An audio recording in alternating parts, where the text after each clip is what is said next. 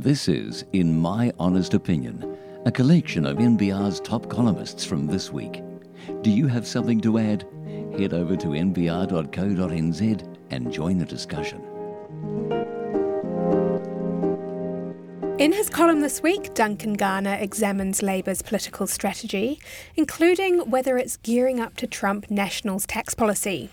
Duncan, now you think that Labour could steal National's tax threshold move as early as this month's budget? Well, it would make sense, why wouldn't it? Because uh, they're not huge moves, but they are significant enough. They're inflation adjusted, really. The number of people get caught up in this um, in this area, um, it gives a little bit of money back. National's promised to do this, but that only, effectively. That's all it will do in income tax.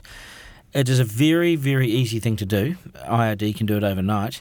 They, they understand what thresholds are. They can move them. The computers are capable.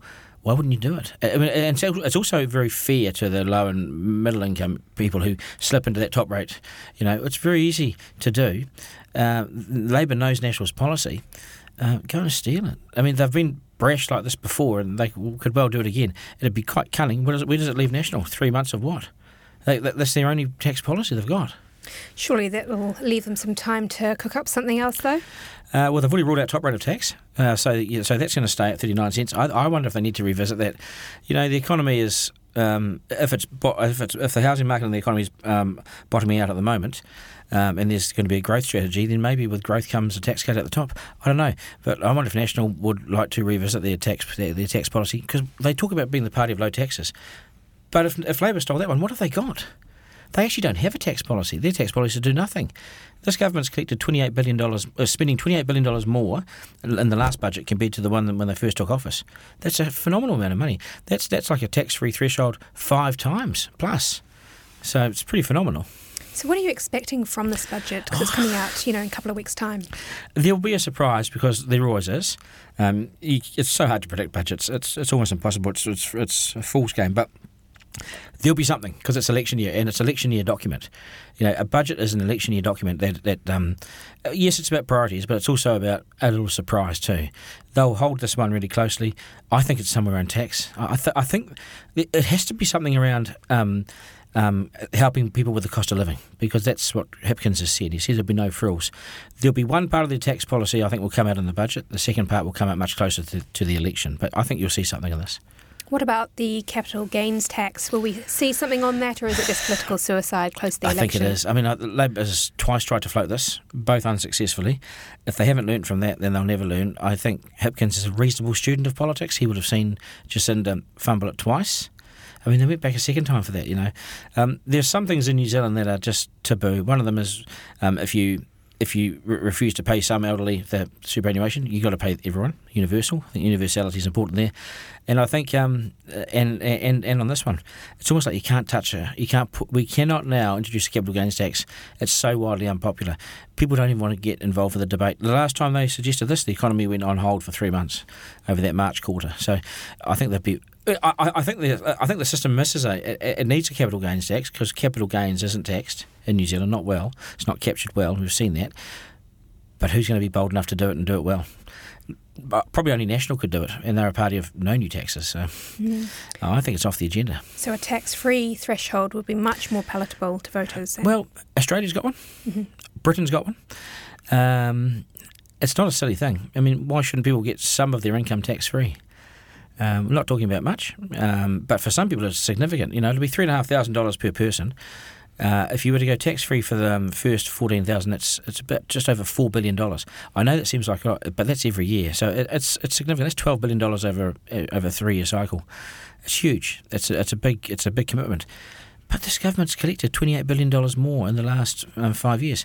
It's not incapable of spending money, and how desperate will the parties become close to the election? I think it would be quite palatable to the to to voters. They don't care who pays for it; they want it paid for. They're paying their tax. You imagine if people were to get a three and a half thousand dollar boost. It's inflationary, especially if you spend it. But um, I think it could be widely popular. Especially you can justify it by saying well, Australia's got one, Britain's got one, so we can justify it with our Western friends. Yeah. Don't those com- countries also have a capital gains tax? They do, and they also have a higher rate of tax as well. If you look at Australia, I think it's forty-five um, percent. They have a higher savings rate as well, twelve percent. I think on the income um, on the income or the payroll. So we're still largely. I think we're about 20, 21 out of 35 OECD countries in terms of tax. So we sit somewhere near the middle. We could probably pay more tax. I know people people people won't find this popular. We could probably pay more tax. Who wants to pay more tax? But we maybe need a more balanced tax system. Um, and there have been many reports given to this government and previous government um, regarding where we're missing land tax. Um, really easy to collect. You need taxes that are simple, comprehensive, and easy to collect. That's why GST is so good. Nothing too complicated. Capital gains, if it's a generic tax on business as well, it could be it could be complicated. Um, National won't bring one in. Uh, and I think Labor's mad if they try, but the tax-free threshold, I think there's a there's a gimme there for, for one of those parties if they if they wanted to, even if they only went seven thousand dollars or they went five percent, not ten percent, whatever. You know, all sorts of the Cullen report of 2018 that looks at all the different examples, and Labor's read that, and so there's some options there. Mm-hmm. The election fight is clearly about the economy. Out of National and Labor, who do you think's winning it in terms of convincing voters so far? Well, Nationals was going to allow inflation to win the debate, so they were going to sit back, sleepwalk their way to victory at the start of the year, and let um, the burning of people's wallets, you know, through inflation, um, hand them the the victory. It's a much tougher fight now. Hipkins has, has brought a fight to these guys. He wants to make it about the economy economy's still strong in places. You know, I mean, we have, we're having to engineer a recession. You know, we're having to go full bore on the on on the tiller to engineer a recession. It's not easy. Uh, it's a very unnatural recession too. It may not. It may go a bit longer as well. When's it bottoming out? What's the house market doing? Uh, confidence confidence will be an issue as well coming into the election. Things go on hold, spending goes on hold, expensive plans go on hold. Nationals usually stronger on the election. That's when they had John Key and Bill English around. Um, Luxon's untried. Changes his mind on things. Um, I think National's got its nose ahead on on on on, on so many things, but Labor's not giving up. It's pretty clear. Duncan, thanks very much for your time. You're welcome. No problems. Like what you're hearing? Join the discussion with our member subscribers at our website, nbr.co.nz. Is a record $47 million loss really cause for celebration? Martin Devlin takes a look at New Zealand Rugby's latest financial results in this week's Playing the Ball. Martin, why don't we start with some of those headline numbers? It's been another big loss for NZR this year. Yeah, $47 million, record loss. Um, however, the way the press conference went, I don't know whether we should all be dancing because you know, it certainly sounded as though they think they've got something to celebrate. Why? Why? What? Were, what were they celebrating? What were they trying to hang their head on? Well, they're trying to hang their hat on the fact that their cash reserves have gone up 30 million, um, despite the fact that they've had a 47 million dollar loss. I mean, there's a lot of con- you know a lot of confusion around it, around some of the management speak from the CEO Mark Robinson. I found and and just some of the creative accounting or bookkeeping. It, you know. I mean, I'm, I'm, you know, an amateur, you know, economist at best. But when you say that you've lost forty-seven million dollars, uh, when you say that your expenses have gone up $142 million to a record 277 million, that's over a 100% increase. When those expenses are now more than the income that you have earned over the last 12 months, when you have recorded continuous loss after loss after loss after loss, year after year after year, when you haven't actually made any decent profit since 2017, the Lions tour, there was a $5.5 million profit last year. But in the last five years, you've got $80 million worth of losses on the books, a $47 million record loss this time. As I said, record spending, which is spiraling out of control. I mean, you, know, you tell me a business in New Zealand that could present those sets of figures to their shareholders, and they would be sitting there saying, "We're doing a great job here." What if, just, what if they the, put the uh, that big increase in expenses down to? Have they have they? They haven't explained that at all. What they've said is they've said a very vague kind of statement about the fact that um, uh, it's of course, and everything is blamed on COVID, of course. Increased activity due to reduced activity during the COVID time. So what I assume that means is because we went on a Northern Hemisphere tour last year, because they are now trapped in this thing with the sponsors of this, you know, All Blacks 15 that they've got to provide and pay for and send overseas and play as well. And do remember when we go to England, we don't, or those places, we don't get any money from any of the TV deals or anything like that, the gate taking. So, you know, essentially, it's not an income earning exercise for us. They haven't really specified, but, you know, I calculated it out to be, you know, around about an extra $3 million a week they're spending. It'd be very interesting to, to have that broken down in front of you in a set of figures which says, this is what we're spending the money on. Because it sounds like an extraordinary amount of money. And as I said, Hamish, I don't I don't know that many businesses which celebrate record spending that has increased over 100% in the last 12 months. Revenue was up strongly as well, though, so they're sort of doing something at, right at one end, maybe? Well, you've got to remember that Silver Lake also gave them a couple of hundred million dollars. So whether that gets included in the revenue, I don't know. And yes, let's applaud the fact that the revenue's gone up, but it's no good applauding the fact that revenue's gone up when the expenses have gone up exponentially alongside it. And that now, you know, I mean, look, you know, you're talking about, let's compare it to netball, for example. Netball New Zealand, who a couple of weeks ago, um, it was announced that that whole Jamaican tour fiasco when the yeah. Sunshine Girls came here. And I think they rang you up to play for them because they gave me a call. They ran out of players, if you remember. Um, that cost New Zealand netball $400,000. And that's, you know, hugely financially concerning to them.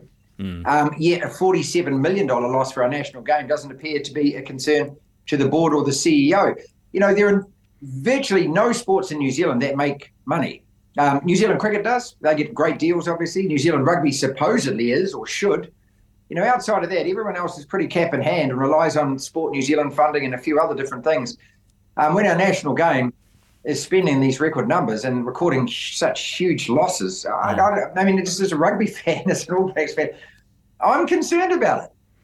Didn't uh, didn't Rugby Australia recently announce some results as well? How, well, that's the other bizarre thing. So you know, it's not like you know, you can't draw a parallel between the circumstances. You know, if we're talking about increased activity because of reduced activity because of COVID, they're in exactly the same boat mm. as us. Yet they recorded an $8 million profit.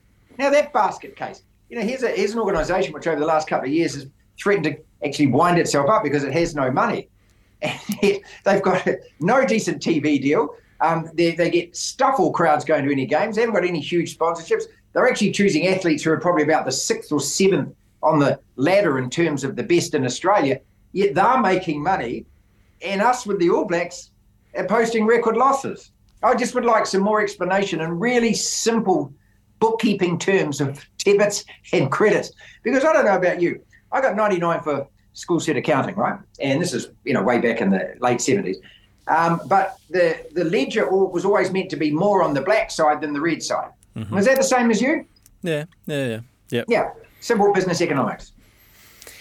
Yeah, it's uh, I don't know. You like you say, you do sort of worry about the uh, the long term future if you're pulling out these numbers every every year, every so often. Yeah, and also then it you know leads into question, doesn't it, what they're spending their money on, and and, and as much as you know, I think creating pathways in the benevolence towards women's rugby and and you know what I believe should be reinvestment in Pacific Islands rugby, given the fact that you know we have stolen their players for the last three or four decades. You know this is all well and good, but you know what kind of return are you expecting off that? Mm. Um, how do you intend to leverage off that? Um, and and also, what are the plans to turn, you know, a forty-seven million dollar loss into a profit? Because that's the whole point, isn't it? I mean, this organisation shouldn't be running at a loss. Um, you know, again, I think they're all valid questions and answers on the back of a postcard, please. Martin, thanks very much for your time. Auckland Mayor Wayne Brown and his plan to sell the city's stake in Auckland Airport have received two thumbs up from Simon Bridges in his NBR column this week. Well, Simon, you cover a lot of ground in your piece, but it all starts with your first formal meeting with the mayor last week. Set the scene for us. What was it like? What did you take away yeah, from that it, first formal meeting? Yeah, well, good to see you. Look, we were we were there talking Santa parades, and uh, you know, as I say in the column, um, it, was a bit like a sort of um, on closing time uh, drinks at a, at a London bar. You know, there's a lot of talking. Uh, the deputy mayor was there, uh, uh, some officials, um, but it was a good meeting. And, and I think the thing about Wayne is, um, you know, he cops a lot of flack. He probably says things we're not allowed to say anymore. He probably gets a bit wrong as well. Um, but I came away from the meeting thinking, you know what, I quite like this guy. well, one thing you mentioned is that yes, he is polarizing. He does say things that maybe don't rub the right way with, you know, the critics out there. But why do you think he will make a good mayor regardless of that? Well, look, you know, to be mayor, there's probably a few things you require. You need an agenda, a sense of where you're going. I think he's got that. Um, and then, look, some would say you need a sort of a sense of um, whatever the word is, decorum, diplomacy. Look, I don't know that he's got uh, any of that. I think the really the point of the column is just to recalibrate things a bit around him, but more than that, to say, look, actually on the budget and the airport shares, you know, he's got some real points. Actually, more than that, he's probably right. Yeah, because you support that decision. Why is that? Why do you believe that it is in the council's interest and actually in the in the interest of, of ratepayers here in Auckland for us to not have a stake in the airport anymore? I think the first point is if you stand back, what's the problem? There is a problem with the council budget. I think other councillors acknowledge that, so there's an issue there. You then say, well, what do you do with it? Well, you could put up rates, you could you could borrow more. I don't think they are politically um, acceptable uh, scenarios uh, at the current uh, place with where we're at around inflation and interest rates and the cost pressures on on ratepayers, taxpayers, businesses. Uh, so then you say, look, actually, that leaves you with the option of maybe selling stuff down. Uh, mm. Wayne's chosen the airport shares, and I'm sort of saying, well, you know what, actually, he's right. Um, run through the arguments on that. F- firstly, it's a case of not having had dividends for a long time. Mm. The interest um, that they're paying on the council debt uh, would be, you know, about hundred million dollars saved, much more than any div- dividend they're likely to get any time in the future. So, from a sense of kind of household arguments, you know, this is a story of um, paying not you know, pay down the mortgage rather than have some fancy shares that aren't pay you a dividend. That's the smart, prudent thing to do. Look, I think you then come and say, well, you know, a lot of people say, well, but oh, um, we don't want to see these shares go offshore. Um, this is a strategic asset my real points around that are look, yeah, it probably is a strategic asset. Um, we've seen other strategic assets like a refinery go the wrong way in recent times. But if it is a, a, a strategic asset, I don't think that's something we can bother a council with. I don't think they have the wherewithal. That's something for government to deal with. In any event, it's only 18% of shares, so it's not a strategic interest. Uh, so I come back to it. Look, I think all roads lead to uh, uh, the correctness of selling down these shares, paying down some debt, and trying to be more sustainable in terms of its fiscals as a council. I find it interesting, you know, you do bring up the government, and maybe there is a case to be made that if there are strategic assets that we do want to retain some sort of interest in. You know, would you actually would you actually support that for the government to maybe step in and uh, uh, is that what you're saying? Would you like to, you know, are you um, theorising the idea of seeing the government taking a position in the airport?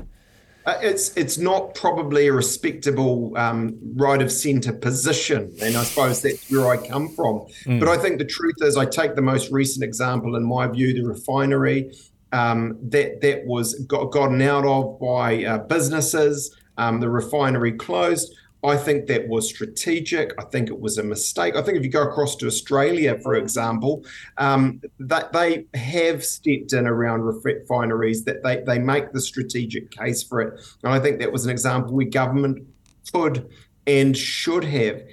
Here, look, it's possibly not that straightforward, but I, am willing to go along with it being a strategic asset. Um, so that, you know, I think if anyone's going to do anything about this, it is central government. In the end, though, um, it's it's only 18% the council's got. They don't control anything mm. as a result of that. So I, I, I, don't. I'm not strongly making a case for government in, intervention. Right. Quite the opposite, actually. I'm really on this example saying, you know what, let private shareholders have it. There's overseas investment rules, um, and it's not a strategic stake in any event.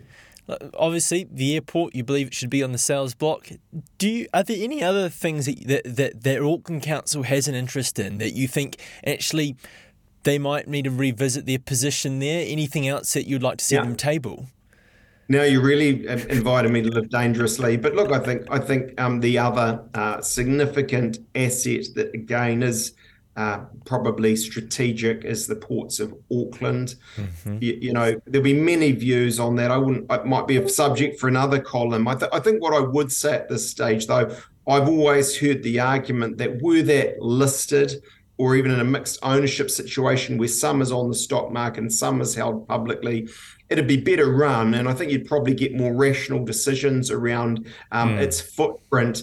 Uh, than than many would say we have at the moment, you know, in terms of how big it should be, whether it should be there at all. Look, I think uh, being on the stock market would, would inject a big dose of rationality into um, into its ownership, into its existence.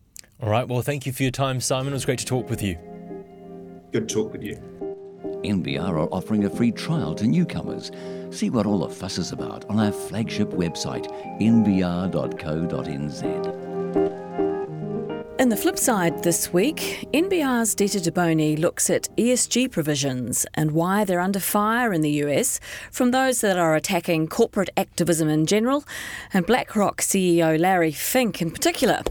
And Dita, so apparently there's a war on woke.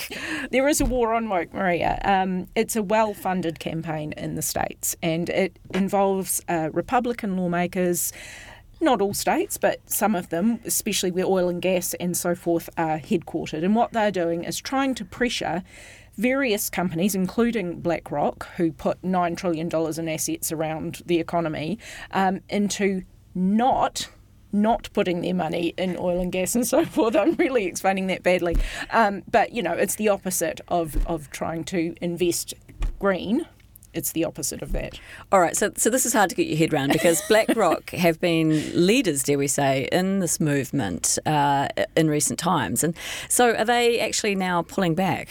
In 20, in about 2018, Larry Fink wrote in his letter to CEOs um, that everyone had to work to net zero by 2050, and we had to follow the rules of the Paris Agreement and so forth. And that was a big thing for a, for someone like him to say, because I mean he controls $9 trillion in assets um, around the economy. And for him to make that signal, um, you know, a signal to everyone else that they had to, to get on board with this. And uh, so what's happened in the meantime is that oil and gas companies, I think, have, have funded an opposition to this because obviously it paints them as a sunset industry, and they don't want that. So, um, and also there are jobs to protect and so forth. So, what Larry Fink's now done, um, they they have pulled back along with many of these other asset managers on their sort of stridency around the issue. Um, and they've said that because of the war in Ukraine, the energy mix in the world is different and we need to be realistic and we, we need to factor in fossil fuels as well. So that's been seen as a step back by many, including climate activists. So, uh, how much is it taking hold? Because they're in AGM season at the moment in the US. What are we seeing?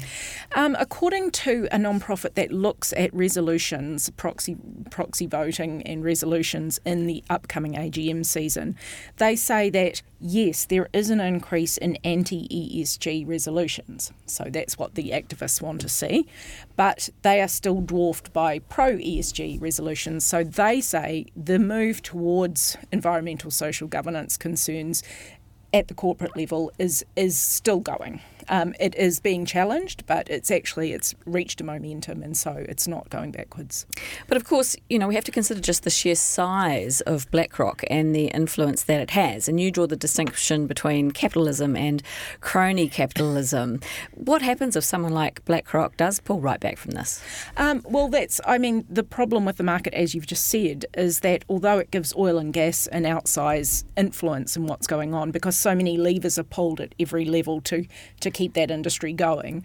Um, also, BlackRock is also the, the beneficiary of crony capitalism. So they've helped do all sorts of things like they're helping the Saudi investment fund, they are helping the Ukrainian uh, fund to try and rebuild the country. They've got all sorts of government contracts going. They're very enmeshed in the machinery of Washington.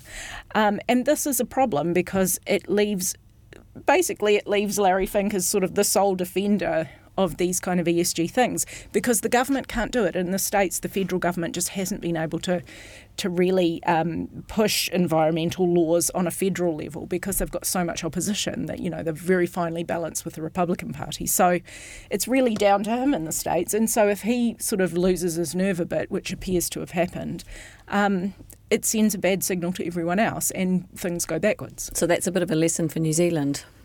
I believe so. I mean, we don't have the same kind of situation, but what it shows is that business, I mean, in New Zealand, business is often very progressive and they do great things in this space, but it will not ever take the place of proper legislation that brings us all together and enforces these kind of ideas across the land. Um, we've got to keep pushing for that, I believe. Dita Deboni, thank you. Thank you. And that's been this week's In My Honest Opinion. To get your opinions heard, head on over to nbr.co.nz.